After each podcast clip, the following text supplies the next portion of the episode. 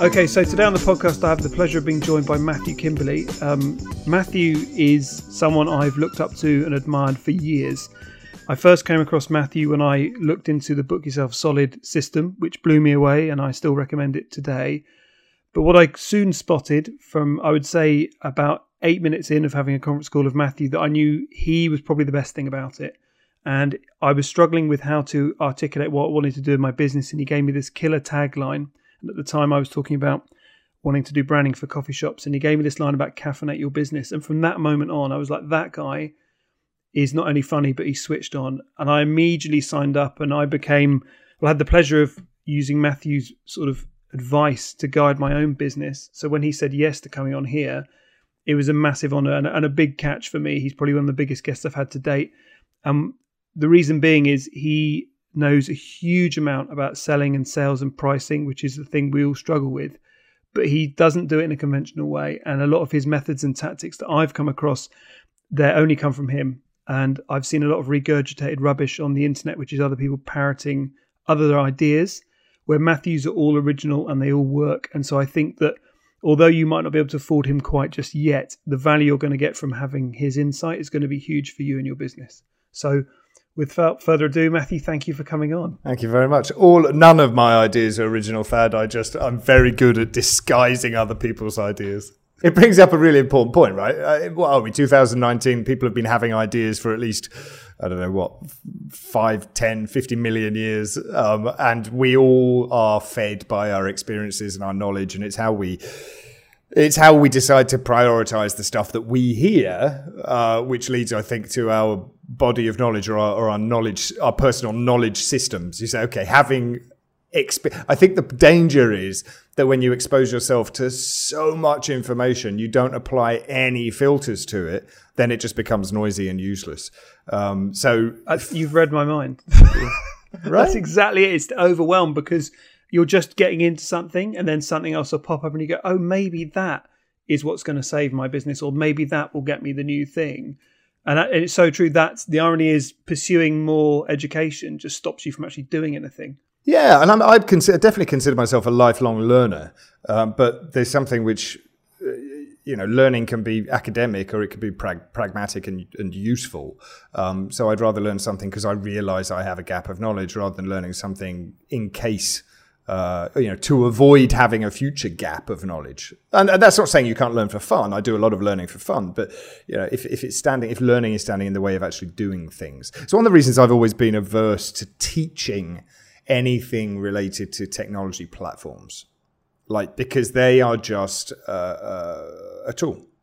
Okay, and tools are critical to getting the job done. You can't build anything without tools unless you want to spend years and years and years and years on it. But what's the bigger problem? You know, the bigger problem for the small business or the freelancer or the bootstrap startup who's kind of three weeks in, the tool is definitely not the issue. It's like giving a novice golfer uh, a $700 club.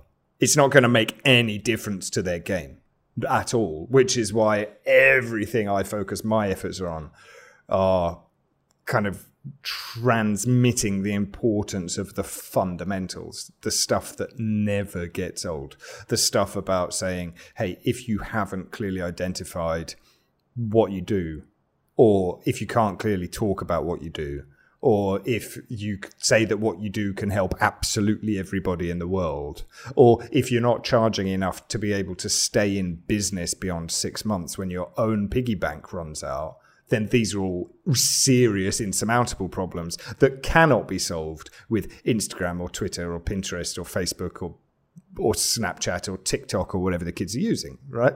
The answer does not lie in the tool. The answer lies in how you wield the tool. And I think that's a really good insight because it is very tempting to go and find Russell Brunson's funnel and go, this could be the funnel that saves me. Um, but as you said, if your business isn't set up right, it's, it's a complete waste of time. And often, if you don't know what you're doing, you'll set it up wrong. And the worst thing I've found is I'll set it up and I won't know what I'm doing wrong. and you may, yeah, exactly right. You might be just one funnel away, but you know why build anything blind? I'm Yes. I'm relatively in the in the two or three areas that I choose to know enough that I don't outsource it. Um, you know, from a technology point of view, like I know how to use two or three pieces of technology that I would say are fairly critical to my business. One of them is Infusionsoft, which is the CRM system. The other one is um, Thrivecart, which is super simple, but it's the way that you get money from people. Um, kind of an important one. And the third bit, the third part is Zapier. I'm quite good with Zapier, and I don't say this because I'm proud of it. I'm not proud. It's just I've recognized that one of them is critical for knowing who your clients are and communicating with them. The other one is critical for uh, transacting and getting money. And the third part is critical for not having to employ unnecessary resources or spend unnecessary resources on piecing things together. So Zapier is a software tool that makes other software tools talk to each other. And and I'm in so I'm in three Facebook groups like Infusionsoft users group, Thrivecart users group, and Zapier users group. And the questions that are in there from people who are clearly novice, I deal with coaches, so novice business coaches, they're asking the wrong questions. You know, should I be using Infusionsoft or should I be using a roll of toilet paper? It's like they do different jobs. You know, you're asking, you, you're not even allowed to consider these things today.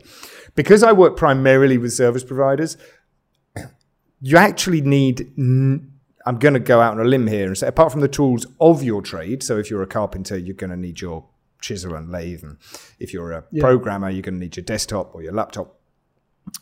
But apart from the tools of your trade, you don't need anything other than a way of communicating and a way of accepting money.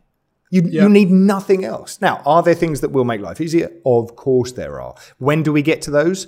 When we realize what's difficult about life Oh, I need a pair of snowshoes to make my life easier. Well, no, you don't because you live in the Mediterranean. The yep. advert may tell you they'll keep you dry and warm, but is that what you need? No, you need the opposite. You need a pair of rugged crocs that you can wear in the seawater and they won't get spoiled. Uh, I'm, I'm, I'm a big, big proponent of this. Stop talking about that. Walk up to a hundred strangers in your local shopping centre and say, hey, I'm a web designer. Have you thought about redoing your website? And they're like, I don't have a website. Great. Well, great. Would you like one?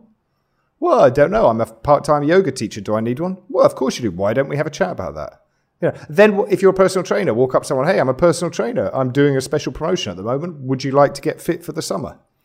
Well, well how would that work? Or, well, no, go away. You know, what's the worst that can happen? You could probably get yourself your first 100 clients from walking, or first 10 clients at least, if you are a service provider who provides services to the general public and not kind of banking level security systems to network engineers by walking up to 100 strangers. No, it's funny. I had another guy on James Dale who's um, he's into sales, obviously, you know, like like yourself, and he said a similar thing of like people admire the fact you're prepared to go and see them and say, "I'd like the opportunity to work for you." Or what can I help with? And his thing was like, if you can do one job kind of as a taster well, then that'll build an endless, it'll build case studies and referrals in that industry and you just keep going. But he said the point was there's no point being on Instagram DMing people. It's not going to go anywhere. You need to physically get out, meet people and do it and get comfortable with that. I think it certainly gives you an advantage over the people that won't. It's like I swear by email as well. You know, why would you bother with? I swear by email, not not uh, not cold emails, not writing to people and saying, "Hey, do you need your website SEOified?" Because we are an SEO agency who can SEOify your website. Uh, yeah. But using email marketing better than the vast majority of people who use it very badly. Like most people do it badly. So what do you have? Well, you have a chance to do it well by spending 20%, 30% more effort, time, attention on that. Or cold calling. Cold calling is something I would not recommend to 98% of businesses. But there are 2% of businesses that would do very well from cold calling. And if you can do that, like I used to work in a recruitment business, it, I'd, I'd still say to this day, if you're trying to get mid level managers in large multinational organizations, they're not going to respond to your emails. If you want yeah. to if you want to address their most urgent needs, you must be there just in time. And one of the best ways to be there just in time is to remind them that you exist on the telephone and still stand by that. So I used to own a recruitment company and, and, and I thought, well, if we can, if because everybody hates cold calling and everybody does it badly, what about if we could do it 10% better? Would we have the advantage? And I think the answer is yes. So if you're prepared to go and see people, or just look them in the look them in the eyes and say, "Hey, uh, it looks like you might need help with something, and that's something I could help you with. So do you want to chat?" Then you're doing them a favor. I don't. You know, a lot of sales trainers talk about the very old and tired ABC paradigm, you know, always be closing, which comes from the yeah.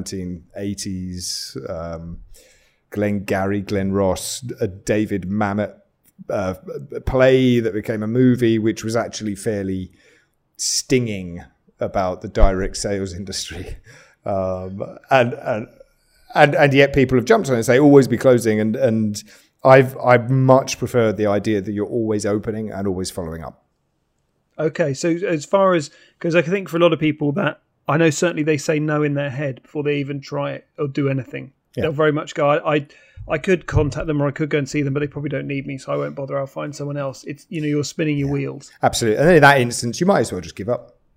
Yeah. Yeah, honestly, you know, I have this conversation when I do workshops, particularly in the UK, less so in, in America. In, in the US, I find that people are far more open minded, far more um, hungry. Uh, they've bought into the American dream, which we don't have in the UK. We have a you know tall poppy syndrome. Hmm, they're doing well. Yeah. Let's see if we can pick some holes in them and make them fall over. You know?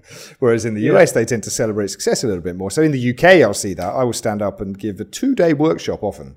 Um, only the low priced workshops, which I don't do anymore. And then someone will come up to me at lunchtime and then in the evening on the first day, and then they'll say, But you said all of this, but I tried all of this and it doesn't work. And, i and my answer is always the same now. It's well, then you might as well just give up and and go home. But but but because they're like challenging me, expecting me to challenge them back. Yeah. Like, you know, if you've got a clearly defined target market, if you've got a single big result, you give you a clearly defined target market, if you can talk about what you do without being a psychopath, um, and if you can, you know, provide your services at a price that people are willing to pay, then of course people will pay you. But people always stumble people many people stumble on one of those fundamental foundational elements like they yeah. they can't talk about what they do you just switch off they don't know who they serve they don't know what they do for these people yeah i'm a female empowerment coach great if i know any females that are looking for empowerment i'll send them your way said nobody ever you know you can be broad once you've built a reputation because you've already forged your mark into the marketplace. But many people who are getting started will say, well, everything you said I've tried, but it just doesn't work. And I say, then you are free to discard all of my information and go home. Give up because they want me to challenge them. Yeah. They challenge me so that I go, no, you're wrong because here, no, no, I've told you. I've told you I believe. We don't need to get into a fight about it. If it doesn't work for you, don't do it. Leave the marketplace open for us. Yeah. Which, you know, like you said, it's, it's, it's, it's that thing of, I noticed, um, I think just the practice of talking to people and that when they when it doesn't matter is is kind of so important. I found that when you're doing when I was running the hotel or you're doing football coaching, the ability just to have conversations with people and get comfortable at that, and then you can, like you say, you know, this is what I do. I'd love to help you with it.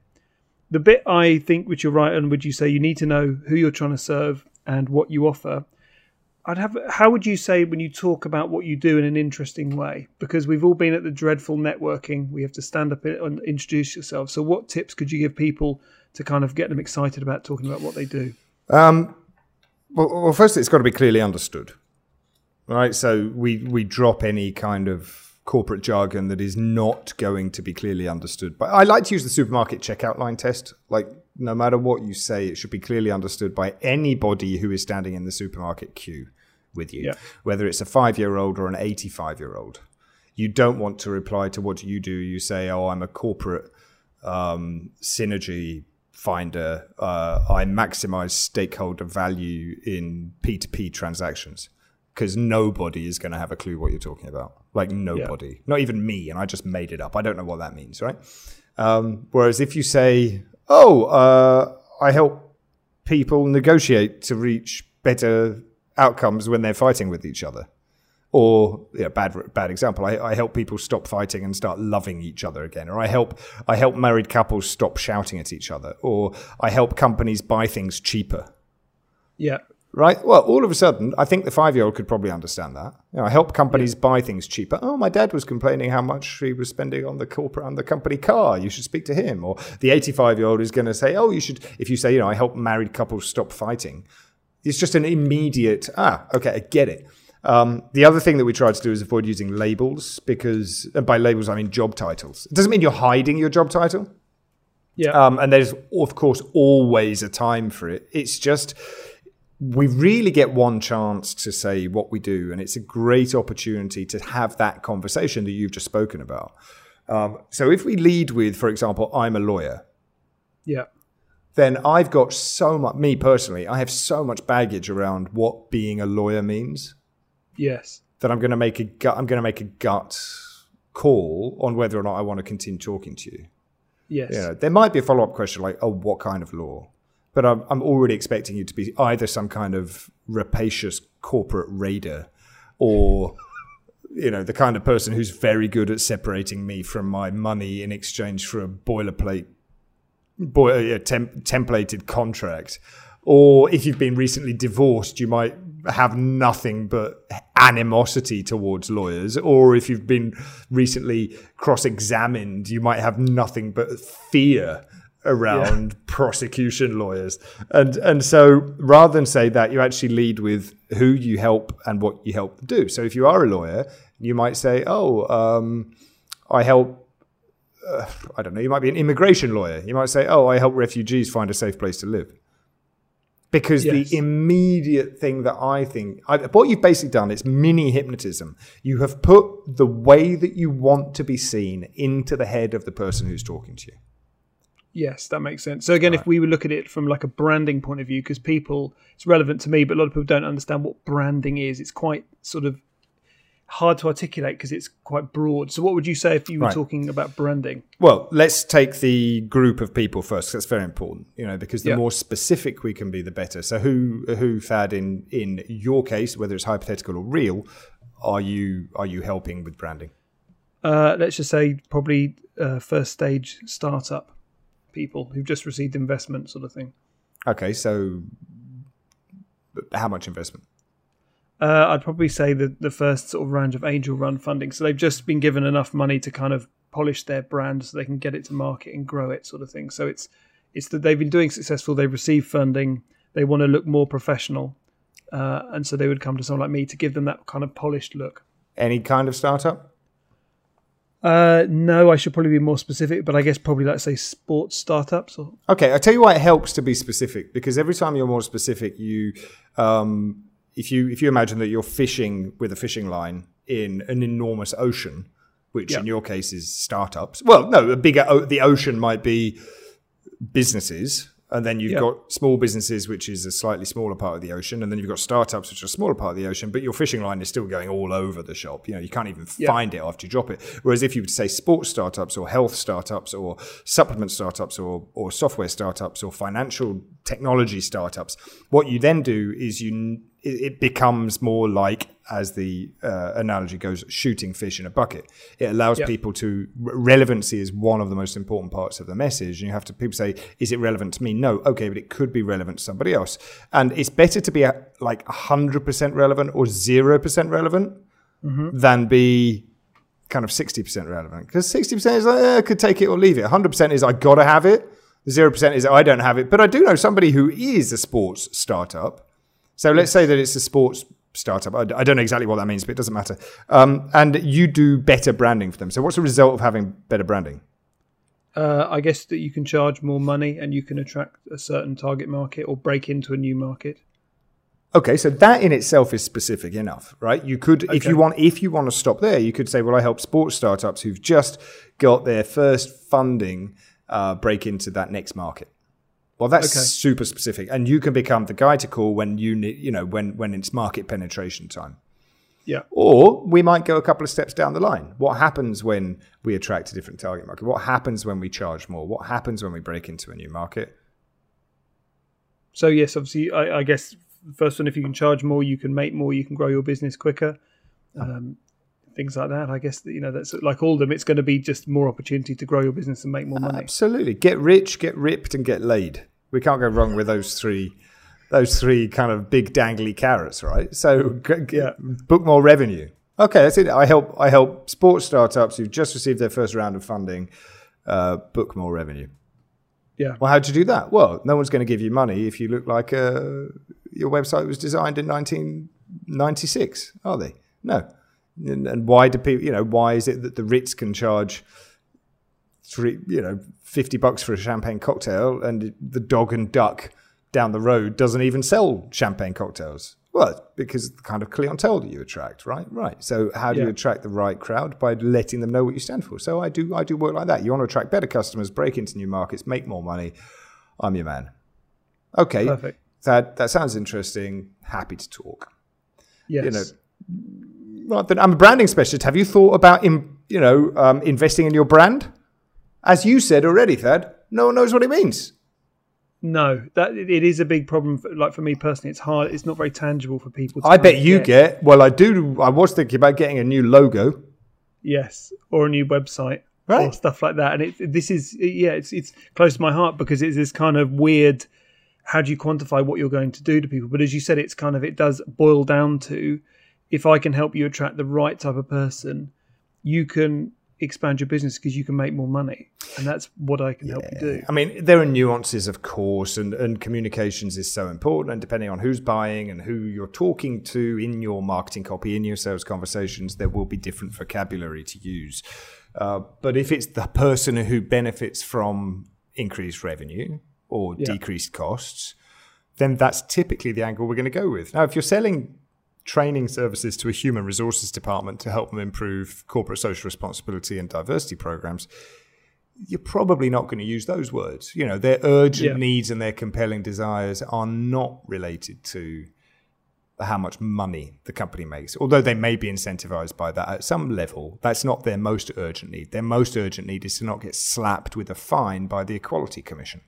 You know, it's, yeah. to, it's to make sure that their their inclusive ness, uh, forgive me if that's not a word, policies are, are legal and up to date. So if you're a, a consultancy or training provider that helps, basically, if it's somebody's most urgent, pressing need or most compelling desire, in their own words, not yours, then that's something, and you can genuinely help them with it. Then that's like a that's like a. Imagine that you fly to Arizona, you want to go on holiday, uh, and you decide that what you definitely want to do is a hot air balloon ride or flight. It's called hot air balloon flight across the Arizona desert. At some stage during your day, your most compelling desire is to find a hot air balloon flight that you can afford to book for you and your family. And if you are the hot air balloon pilot who happens to intercept or cross paths with you at that point, you've got a done deal. Yes. Right? So you're appealing to, if your most compelling desire is to do an affordable, exciting hot air balloon flight across the Arizona desert, we are your people holy crap. Thank you. You you were exactly what i was looking for right now. Well yeah we kind of did our market research. Yeah. But uh, this is this is good because this is i think a lot of people they struggle in the beginning. They're scared to niche down. It's this thing of and then that's where all the problems come from because you can't find your audience because it's too broad. You can't be specific in your message because it's too vague. And therefore you don't cut through you don't resonate and you often get judged on price, and there's always someone willing to undercut you. So it's like right. a vicious cycle, isn't it? So I've got to think, yeah, and this is the perennial problem, and a very practical tip for dealing with that is, I think it helps if you. There's two ways of doing it. One that I prefer. One is to not announce that you are very, very tightly focused, mm-hmm. but to, to have that as an internal company policy. So for example, I might say sales improvement for small business owners. That might be the tagline on my website. But I know from a marketing point of view that I can't go after small business owners. I have to go after plumbers. I have to go after recruitment companies. I have to go after advertising agencies with fewer than 10 employees. I have to go after companies in the north of England. I have to go after companies in the western part of uh, Idaho you know, it, it, doesn't matter. You've got to be far more specific from a market penetration point of view. Your, your marketing resource is limited, whether it's money or or time and energy. You know, if you're going to yeah. buy some advertising, let's say on Facebook, because most people are familiar with it, you can't say I'm going to advertise to everybody in the world all the time because your resources will run out within seconds. Yes. You just don't have the budget to do it. So you must refine it so that your budget whether it's cash or, or time or, or relationships or whatever that might be, doesn't get exhausted. So you might say web design for small business owners, but you may focus 100% of your efforts behind the scenes on talking to plumbers in a person in a, in a specific postcode. Because when you keep showing up, then the echo chamber starts to work in your favor. Who do plumbers know? Other plumbers. Why? Because they were at plumber school together. Yeah. Right? So, wow, you got a great website. Yeah, thanks. Thad did it. Okay, fantastic. Well, can I have his number? And then Thad, you call him because you happen to be calling plumbers in the same postcode this quarter. Um, And I go, ah, Thad, yeah, I heard about you. I was having a conversation with you while we were on the golf course the other day. Two of my friends said that they'd had a conversation with you, and one of them has even hired you. I would be very interested in talking. I saw the great work you did for Pete.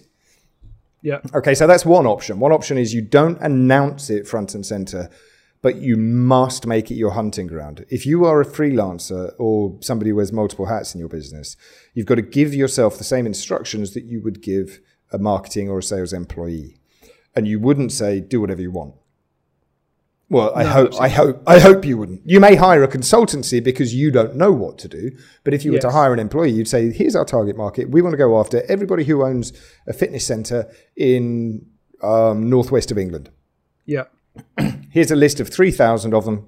Make contact with all of them multiple times. Right? That's the typical advice.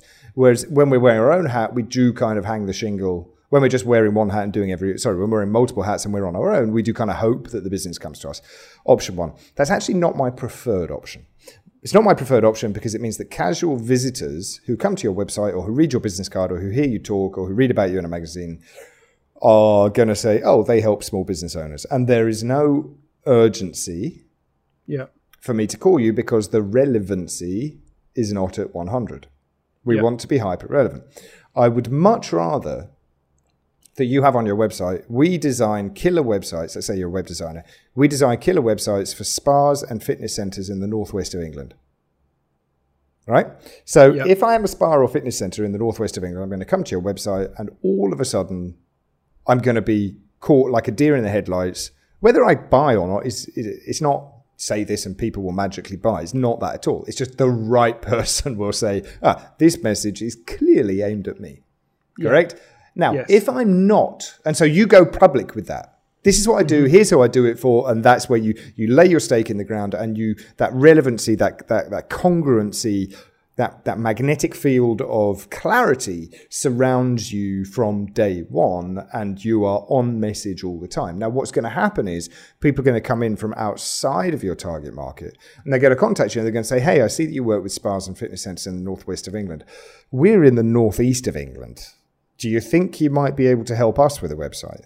And then you can say, yes, right? or they might say, well, we're not a spa or fitness center, we have a hotel. Do you think you can help us? And you can say, yes, right? Or it's like Starbucks. When Starbucks first opened, um, and my uh, great friend and excellent Book Yourself Solid coach, Anna Malikian, um, first mentioned this analogy to me when Starbucks, which is truly without target market now, tar- tar- you know, Starbucks target market is probably people who drink at Starbucks right now. Yeah. So, um, but in in the beginning, it wasn't. It was one store in Seattle, and they had their resources only allowed them to choose one location and advertise and market to one location and serve coffee to people in one location because the logistics of a coffee business don't allow you to yeah sure i'll say yes. I'll, I'll quickly run to the other side of the country and give you a coffee. It's just not allowed right? It's not possible. So when they hung up their shingle and said we do great coffee for people who live or work in the neighborhood that was great because people who lived and worked in the neighborhood knew where to get great coffee Yeah. when people were visiting from out of town, let's say they came up from, I don't know, California, they'd say, Hey, I've heard you do great coffee. I don't live or work in the neighborhood. Starbucks were like, What does it matter? You can still have a coffee. they didn't say, Get out! We only serve this target market. So that's actually my preferred way of doing it because you're crystal clear about who you serve and what you do for them, but you also allow strangers in. Okay, so and that seems to be uh, the location element is really important because it just helps you focus your efforts, isn't it? Because I use location because it's an easier, it's a more tangible and easy way to describe things. I think for the vast majority of people, there's enough business in their backyard. Yeah, unless you live in, well. in the middle of nowhere and i know you live in the middle of nowhere and, and you know perhaps there isn't enough. It doesn't have to be geographical. It could be by industry size. It could be by gender. It could be by hair color. It could be by uh, religious leaning. It could be by whether or not you've read a book about something. You know people who've read book yourself solid come and join our book club. You know so Yeah. there's it, it doesn't it just has to be the person who hears it has to say that is me or that isn't me and they it must be clear enough that they can identify that if it isn't them that it's somebody else that they know Yes. And that makes a lot of sense when I've said if I want to work with hotels, a lot of people go, Well, I don't know anyone who knows who needs branding, but I do know a couple of people who work or who own hotels. I could talk to them. Right. All of a sudden, it's like it, it, it, as you say, it's it's for the other person to set something off in their mind so you're easy to remember. And that's the key, isn't it?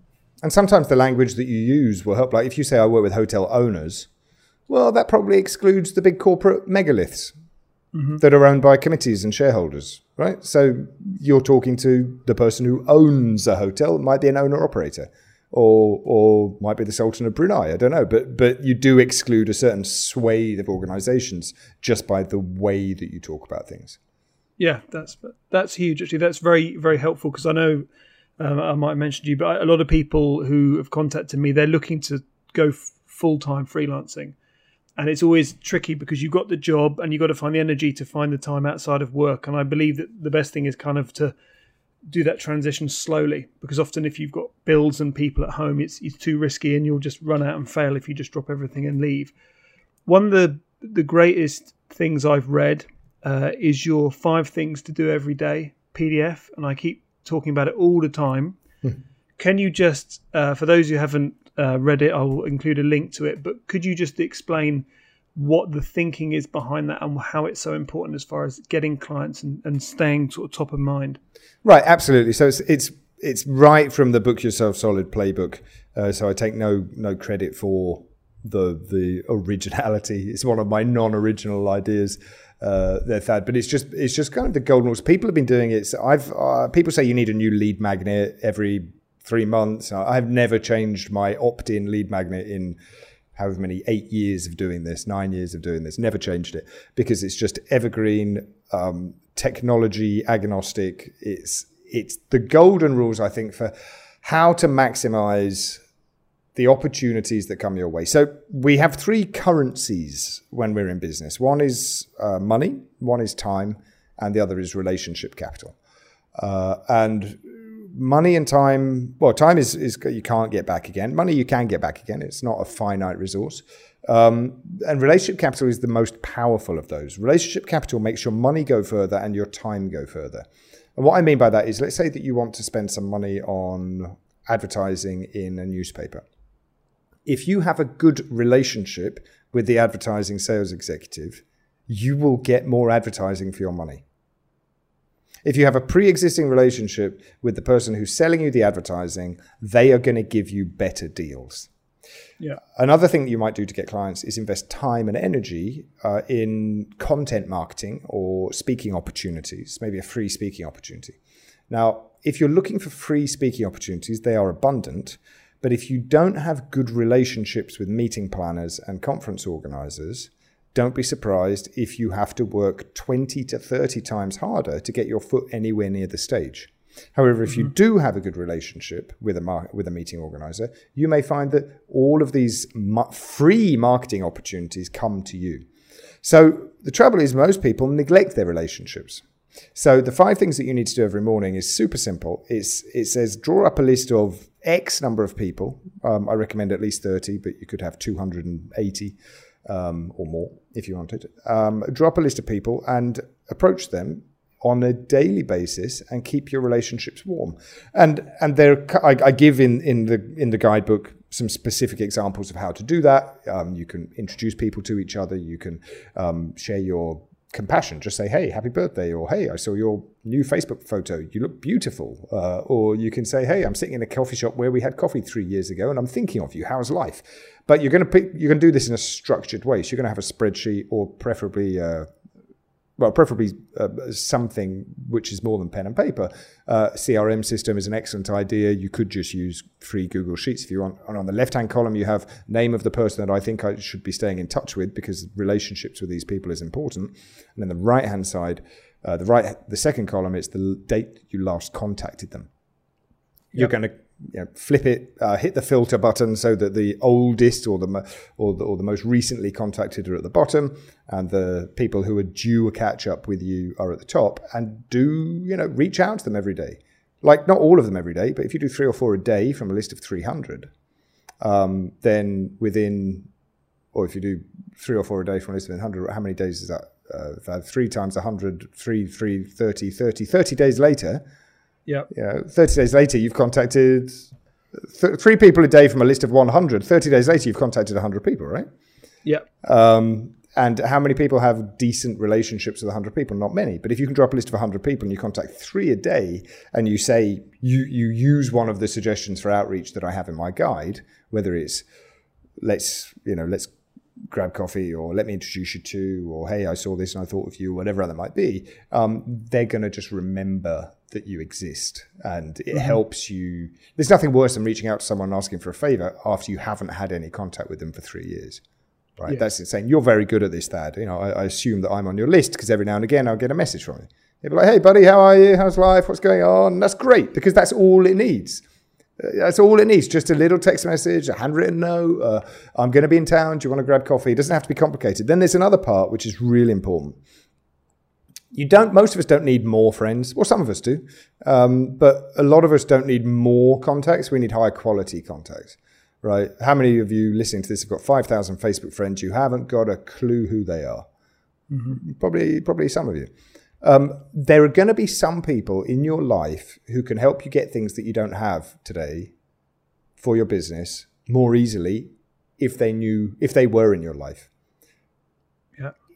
Coming back to my previous example, if you don't yet know any meeting organizers, or if you don't yet know any advertising sales executives, if those people are the kind of people who are going to be important to you in the future, get to know them now before the future comes. So that's making friends with strangers. I really think we should make an effort to reach out to strangers on a regular basis. Now, the highest status, and by status I mean levels of connectivity that you have with people, this is a kind of really rewarding exercise because you know, people tend to move in similar circles. If you want to elevate, this is this isn't being arrivist, it's not being mercenary, but it is being strategic about who you spend your time with mm-hmm. uh, for, from a business development point of view, which I think is really important. If you might find that once you start to penetrate a level above, let's say you don't know anyone, let's say you can easily get into a to speak to a workshop of 20 people locally, you can do that easily, but you don't know how to speak to a workshop of 300 people at the national level. All right, let's say that's a market you want to break into. Chances are, once you know two or three people within that arena, within that area, within that strata, every next step becomes easier because you've got points of relevancy to touch base on. Like, hey, Thad, um, uh, I was talking to three people who know you. They said you're super cool, and I'm going to be in your part of the world. Can I buy your coffee? Right? Yeah, it's now, super easy, isn't it? If you if you're at all interested, then you'll maybe touch base with these people. Go, hey, is this guy cool? And they'll be like, yeah, Matthew Kimberley, he's the coolest. And they'll be like, okay, well, definitely I'll have, I'll have coffee with you then, Matthew, right? You find that more doors open, the more doors are open.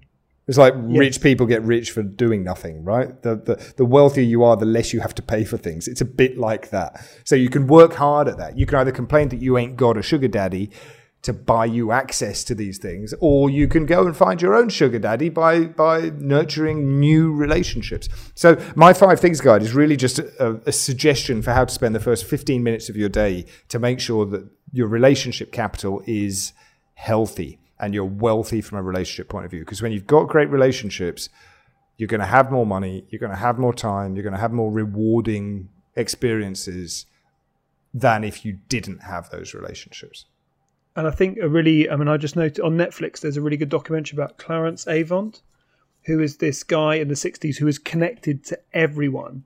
And he was just the godfather who just controlled everyone. And it's kind of, that that documentary is fantastic because What's you it? get to see What's his name? Clarence Avon. Clarence Avant. Yeah, so let me look it up where I've got it here. But it was um he's basically he was so well connected in behind the scenes. So nobody wanted to know he wasn't interested in stardom.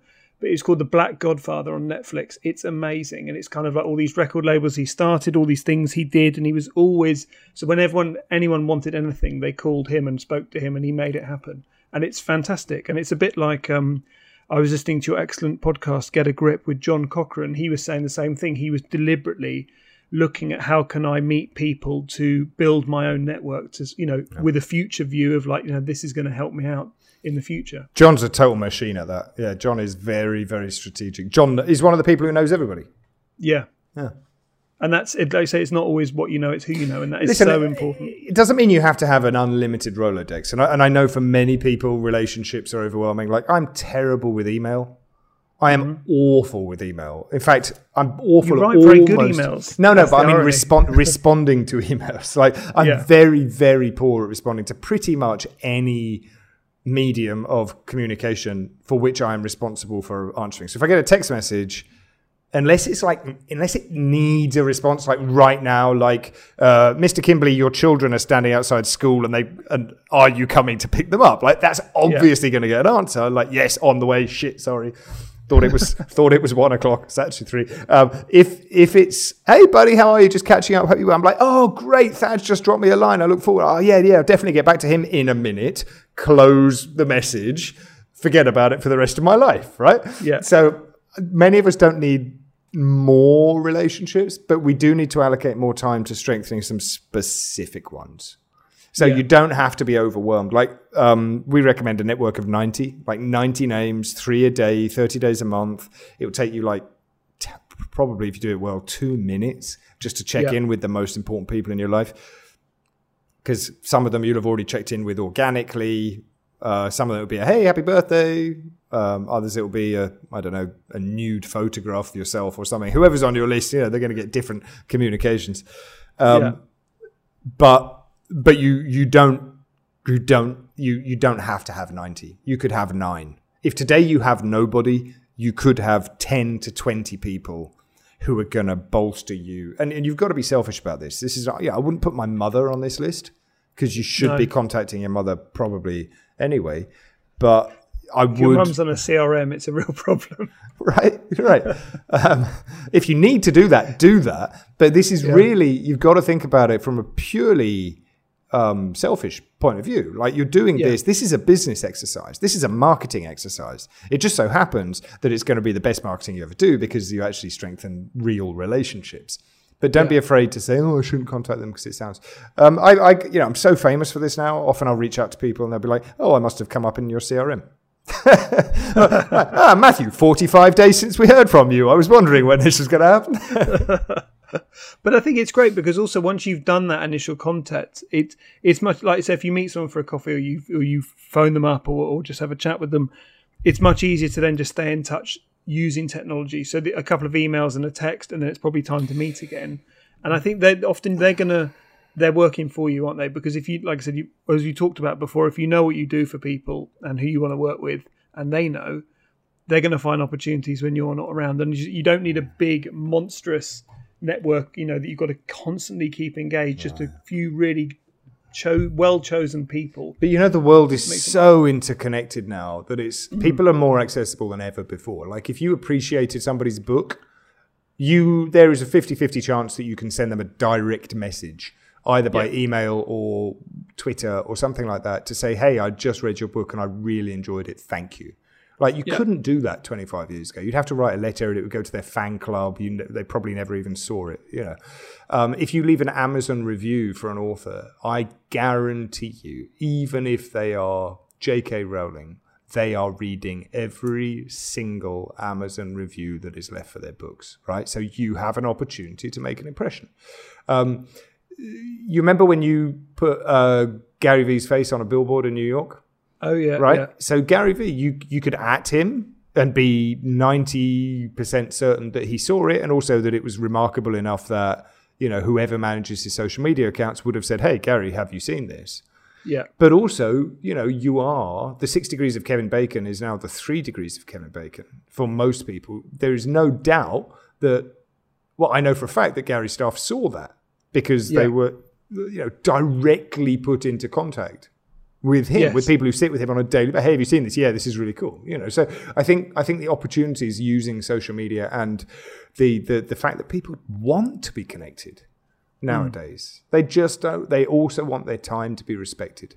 So the the the tightrope to walk is to be. I, I don't like the word adding value. You know, I think you can add value by lending somebody your umbrella. Um, Yeah. Or, or I met Dean Cain uh, at an event we both spoke at. Dean Cain was Superman. You Superman remember guy, yeah, yeah, so yeah. He spoke. At, he and I both spoke at Todd Herman's first ninety day year event Yeah. and we were at uh, the San Diego Padres field for the VIP party, uh, sitting in the box area. And the mi- I walked in with him, and the minute we walked in, he just got swamped. Like people Wow. wanted his photo, they wanted his selfies. I thought, what? How can I add value here? And I said, Dean, would you like a drink? And he said, Yes, please, brother, I'd love one. And that was it, right? So I, I went and got him a glass of wine and saved him a trip to the bar and gave him some sanity. So I think you've got to tread the, the tightrope between um, I want people to notice me, but I don't want to be a stalker. Yes. Like, Yes, like I you want to be weird. noticed but not needy, and that's the, that's the difference. isn't? So- Exactly right. And I think the best thing is endorsements from third parties. So growing, you know, this guy's cool. Yeah. No, that makes a huge difference. I've had that a lot. You know, people have people have contacted me and said, "Hey, I want to be on your. Po- uh, I'd like to have you as a guest on my podcast." I've never heard of them. I see that, let's say, Chris Ducker has been on their podcast, and I'll say, "Hey, buddy, how was it? Was it was it cool? Were, were they cool?" And he'll be like, "Yeah, it was great," or "No, it was a complete waste of time. Don't do it." You know, so so Yes. we check in. With it bypasses a huge amount though because it's kind of like you say if you get an ind- if you're if it's relevant and you get an endorsement you'll probably overlook a huge amount because of the the, the quality of the referral in a way so it's if you're a designer and they go they were great even if you went to their website and you were like not that bothered you, you would overlook all of that in favor of your friend's recommendation which always, reinforces this even more. always, Yeah. always, and never forget that from a marketing point of view as well. You know, if you Yeah. want to get the number one source of business, it's referrals and recommendations. No doubt, they cost less to acquire. They're easier to deal with. They already know how much you're going to charge. They come, you know, chances are good people hang out with other good people, so they're going to be referring them to you. But hundred percent, you know, I, I as you're as you become as more people know your name, yeah you know, as you do more stuff, and I've chosen a relatively public life, um, in as much as my face has been on the front of my products and services since since day one. You, know, you do find that demands on your time become more and more frequent, and people do want to catch up. Or hey, if you're in town, you know, why don't we grab a coffee? To the extent that I will no longer advertise where I am until I've been there. yeah, like unless I have a like I'll say you know I, I spoke to some chiropractors in Miami last week no problem you say I will be speaking at this chiropractic event um, Yes. but I'm not going to say hey guys uh, you know ooh, just getting into LAX because I'm going to get you know five people who I don't know saying oh how long are you here for we should meet up like no we shouldn't I don't want I don't want to meet up I don't know you and that is you know that that sounds terrifying to me I'm sure you're lovely but the prospect of sitting down with a stranger for 30 minutes who who knows who I am, but I don't know who they are. Geez, that's like a grilling, right? Whereas if one of my friends, like if you were to say, hey, you should meet Bob when you're in New York, I'd be like, cool, let's do it. yeah it's a totally I've vetted Bob and endorsed him so you, That's you can absolutely right, 100%. Um, and I frequently get asked for introductions to people, and I frequently say, uh, you know, the very best way for you to make this request is to fill in the contact form on their website and feel free to drop my name. Yeah, like it makes a massive difference. That's a huge, good insight. The other question I wanted to ask you about, because I know your time is precious, so it won't be too much longer, but pricing is a nightmare. And it's kind of, what's your kind of take on pricing your work and trying to uh, get a good, how do you know when you're underpricing? And how do you know, how can you test the limits of what do you think is available without kind of, I don't want to exploit the client. I don't, I don't really believe in, well, it's this is my normal price, but if I do value based pricing approach on you, I'm going to try and triple that. I'm not into exploiting people. I'm into kind of giving people the tools to price with confidence. Um, yeah, it's a huge question, as you said. I think I think yeah, pricing should be a huge win for everybody. Like the person who's buying it is thrilled to spend the money to get that. Like I value your services, Thad, more than I value the money in my pocket I'm going to give to you, or I wouldn't give it to you. It wouldn't be an exchange that I would entertain. If I valued my money more than your services and I had the choice, I wouldn't buy.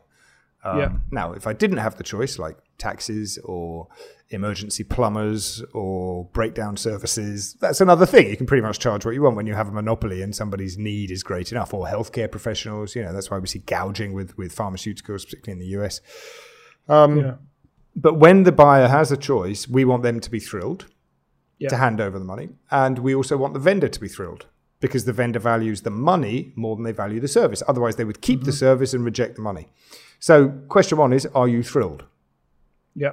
Question two is: Is your customer also thrilled? Mm-hmm. Right. um, now, I think controversially, some things in our industry, and when I say our industry, I mean the education, business education industry, that's my industry, uh, are overpriced. I think some information is overpriced. If a textbook can be had for $200, why is the online version of the textbook $1,997? You Yeah, yeah. If I can buy a DVD of a Hollywood movie for ten pounds, which where the, you know the number of people and the amount of money that went into making that movie was multiple millions, do I want to buy your screen share video for one thousand nine hundred ninety-seven pounds? So you know, in some instances, I think things are overpriced. I don't think premium pricing is for everybody, but you've got to look at it from a business model point of view. Like, let's say, for example, I work with coaches; they all want to earn six figures. So, a bare minimum, from a business model point of view, you've got to have ten clients at ten k, or twenty clients at five k, or hundred clients at one k. Which is your model? Which one do you feel most comfortable with? Um, I don't believe that a 20k product is more difficult to sell than a 1k product. That is a stupid sentence in a vacuum Yeah. because you know a, a 1k product might be easy to sell if you're at a charity auction with millionaires in the audience and your 1k product is a lottery ticket you know um, a 20k product may be very easy to sell if the person in front of you has got a budget 40k for a website so it's there's too many moving pieces to Yes. say so it doesn't matter whether you're going down the premium route or whether you're going down the economy route um, what matters is that you're thrilled, your client is thrilled, um, makes sense for your business model, and you can justify your position in the market. Um, justifying your position in the market means if someone comes to you and says, "I'm looking for a five-page," I'm going to go with websites again. I'm going to like a five-page website that looks good and does this, this, this, and this, and you say, "Great, that will be ten thousand pounds." Um, and they then say, "Oh, because the person next door will do it for five thousand pounds." You've got to be able to justify why you're twice the price. Yeah. Is it the quality of your sense. finishings? Yes. Is it the care and attention you put into it? Yes. Is it your professionalism? Yes. Is it your responsiveness? Yes. Is you know you can earn the right to charge more. What's the difference between a Yeah. premium economy seat and an economy seat? One and a half inches. Yeah. You know, yet we will like- spend a thousand bucks more on it. Uh, So, so we've just got to be able to justify the price. Premium pricing is absolutely correct. You know, I was in uh, Miami recently. I stayed at the Best Western Hotel, which was eighty bucks a night, right next door to the Ritz, which was eight hundred dollars a night. Uh, and every evening I would eat and drink at the Ritz and then go to sleep in my eighty dollar eighty dollar bed, right? So I, I, but the Ritz was fully booked and my place wasn't. So you know, what's the No, it's very strange. You had it in Thailand. It was that you had the, well, I think the Marriott next door to where we were staying, Uh-huh. and I was trying to say to my son, I was like, "Can you understand why people pay more for the Marriott? Because it's the same stretch of beach. We just separate, you know. So it's a real interesting point. But I, like I said, the Marriott was full. Yeah. Our place that we normally stay at was cheap and cheerful and wasn't busy at all. So you know, people will pay more, you know, and once you've got the experience and the income and the but like would you ever go back if you if you currently drive a car that costs thirty thousand pounds would you ever willingly go back to a car that costs twelve thousand pounds probably not you know No. if you frequently fly business class across the atlantic it's really fucking difficult to go back to economy right it's Yeah. so difficult if you uh, frequently buy your shoes from louis vuitton it's more difficult to go to Clark's for your next pair. So, you know, it, it, your pricing must be justifiable to your marketplace. Um, but Yeah. don't ever say, you know, my, and I hear this a lot again in the coaching industry, well, my clients can't afford it or my clients aren't used to paying for it. Because let me tell you that someone somewhere is paying for it. Yes. Right. Yeah. Um, you're just so got, you you're have a choice. attracting wrong people. So that's that's a bigger conversation. You know, it's, it's more easy to deal with specifics. Typically, what I say if someone comes to me, comes to me and says, you know, I currently charge two and a half grand for a three month coaching package, but I'm really interested in raising it. What do you recommend? hmm And I hate that it sounds so flippant and petulant and adolescent. But the only answer to that is when you next have a sales conversation, raise it. Yeah. That's the only way, right? Well, should I offer Yep. this, this, this? No, no. Well, maybe, but that's the secondary question. The first question is why are we having a hypothetical question about whether or not your market will pay you $5,000? Why don't we ask them? And not in a hypothetical way. It's like, oh, great, you want Yeah. to do some coaching with me. So, one of my first corporate clients, years and years and years ago, uh, wanted it was a recruitment company. I just sold my recruitment company, uh, or sold my half of my recruitment company. And and I went in, moved country, moved to Malta, went and sat down with a, a client who uh, still do some consulting with today. And I knew that I wanted 10 grand for the year. I wanted to be on call to go in and do a few days training every month. And I wanted 10 grand for the year. This was about 10 years ago. And, uh, and as I sat down and they said, how much will it cost? I said, and that'll be 20,000. Right? Because I just said it. Yeah. And he scratched his head. He goes, "Oh, that w- that was a lot more than we were anticipating." And I did what I hope I teach people to do, which was shut up, didn't say a word, nodded and smiled. And his exact words were, "Would eighteen thousand be acceptable to you?" And so, in my stomach, I'm dancing somersaults because this is the best news ever. but of course, I breathe deeply and say, well, if we could commit to a two-year contract, yes, I could commit to that eighteen thousand. And what happened is, I walked out with a thirty-six thousand contract when I really would have walked away with eight thousand, frankly. Because if I said I want ten and he'd said, well, give me eight, then I would have gone, oh, okay. But instead, just by asking, now it doesn't mean that your clients will pay it, but it's we have to get that out of the way first. Well, it's Yeah. you know, you could have a thousand-dollar burger, but if you're not prepared to put it on the menu, forget about it. Yes. No, no, I I couldn't agree more. I had it with a client. I was inspired. You did a really good session in the Facebook group, and you were talking about why is it that my clients always pick the lowest offer, and you go, "Well, take it away," so they can't pick it. and what we did, we did that. We took her lowest offer away. We doubled all the prices of her. Now her middle offer, her top offer is now her middle offer. We bumped it all up, and I said, "Just do it." And I actually, I think I was like going, look, my, Matthew told me to do this. I'm telling you, do it. And she went to a trade event and um, she put out her prices, just terrified people laughed her. And she said nobody even batted an eyelid. They go, okay, that's fine. Sometimes that's sometimes it's not the answer. Sometimes there are other problems which are deeper, like your offer Yeah. isn't very attractive, or you're not very good at talking about what you do, or you're not very likable, you're not very relevant, or your your materials are clearly substandard. You know, there's there's Hmm. a thousand things that it could be, but what if it is just the pricing? Wouldn't it's we the be? mental thing, isn't it? Yeah, simple but It's not that thing of you simple but not easy. Yeah, Yeah, but it, but as you say, the only person who can change it is you. So why not change it? See what the market says. You can always go slide backwards to what you're doing, but then you need to look at why won't they pay that for my pricing? So maybe I've got to do other things, or I've got to communicate other things, or try a different group if I want to get those prices. Like I said, it's a mental thing, and I think, like I say, not arbitrary doubling your prices for the sake of it, but just I'm going to put them up by say 50% with every new client I get until people stop paying it at least I know what I'm worth to my market now, and how can I then I can work on improving on that. Absolutely right. Uh, yeah, totes. So finally, just to wrap up, I've um, going back to the beginning. I've always been a huge fan, and I came across you in the Book Yourself Solid system, which I recommend to people regularly. And I'm very keen to kind of. Um, I think what's great about that is a really easy system to follow. Another thing you taught me, which was to develop your own system for whatever you do and own the IP around that.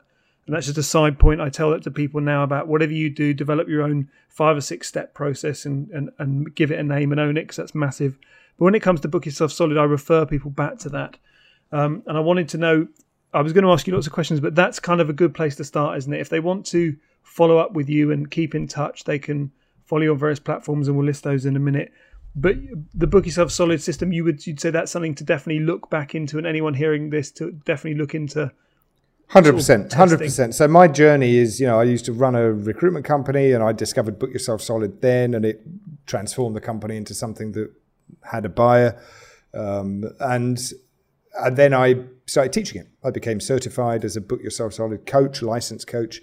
Loved it, fell in love with it, adored it to the point that I begged the creator of the system, a guy called Michael Port, to give me a job. He gave me a job. I ended up running uh, the Book Yourself Solid School of Coach Training, Book Yourself Solid Worldwide. And then I took a three year hiatus. We started another company called Heroic Public Speaking together. I took a three year hiatus, did some stuff, created some sales training material, some email marketing material. Uh, and just recently, I've become I just can't can't ignore it. You know, the, the, it's like the, book yourself solid. If you're not familiar with it, is uh, the most simple way of getting more clients than you can handle, even if you hate marketing and selling. It's like the what are the foundational, fundamental, elemental building blocks of any successful business. We discussed them a lot on this uh, chat already. Thad, but yeah. Book Yourself Solid codifies this better than any system I've ever seen. It is the most ripped off business growth guide in the history of business growth guides. You know, nobody, yeah, anybody who's running a general grow your business mastermind coaching program has almost certainly been influenced a lot, a little directly or indirectly by Book Yourself Solid. So um, I'm back in it, all hands on deck. And what I'm looking for, Thad, is I'm looking to license some professionals. I want I want to work with business coaches who are going to spread the word about Book Yourself Solid. So if you're a business coach who wants to work with the Book Yourself Solid material, let's talk. If you're thinking about becoming a business coach and you want to get started properly, let's talk. If you're somebody who leads a team, for example, network marketing team or sales team or uh, MLM team or uh, small, any group of small business owners, and you want to guide them and help them achieve greater success, we should talk. I'm looking to, I'm looking for resellers of the best business growth system on the planet is what I'm looking for. Um, and you can contact me, Matthew at bookyourselfsolid.com for questions about that.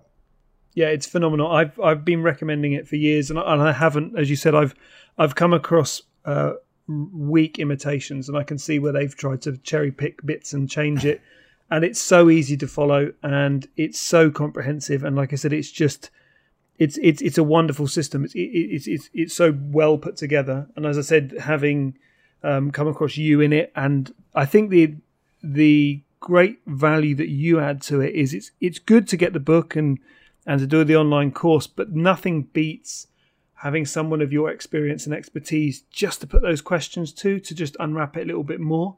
And I think for me, that's why I signed up originally to the mentorship program and then left as, to work with you exclusively, just because of what you you're too humble to say, but your mind amplifies the material that's already in there. So I do think that anyone who's interested, it's a no-brainer because you've got a system that will get you clients.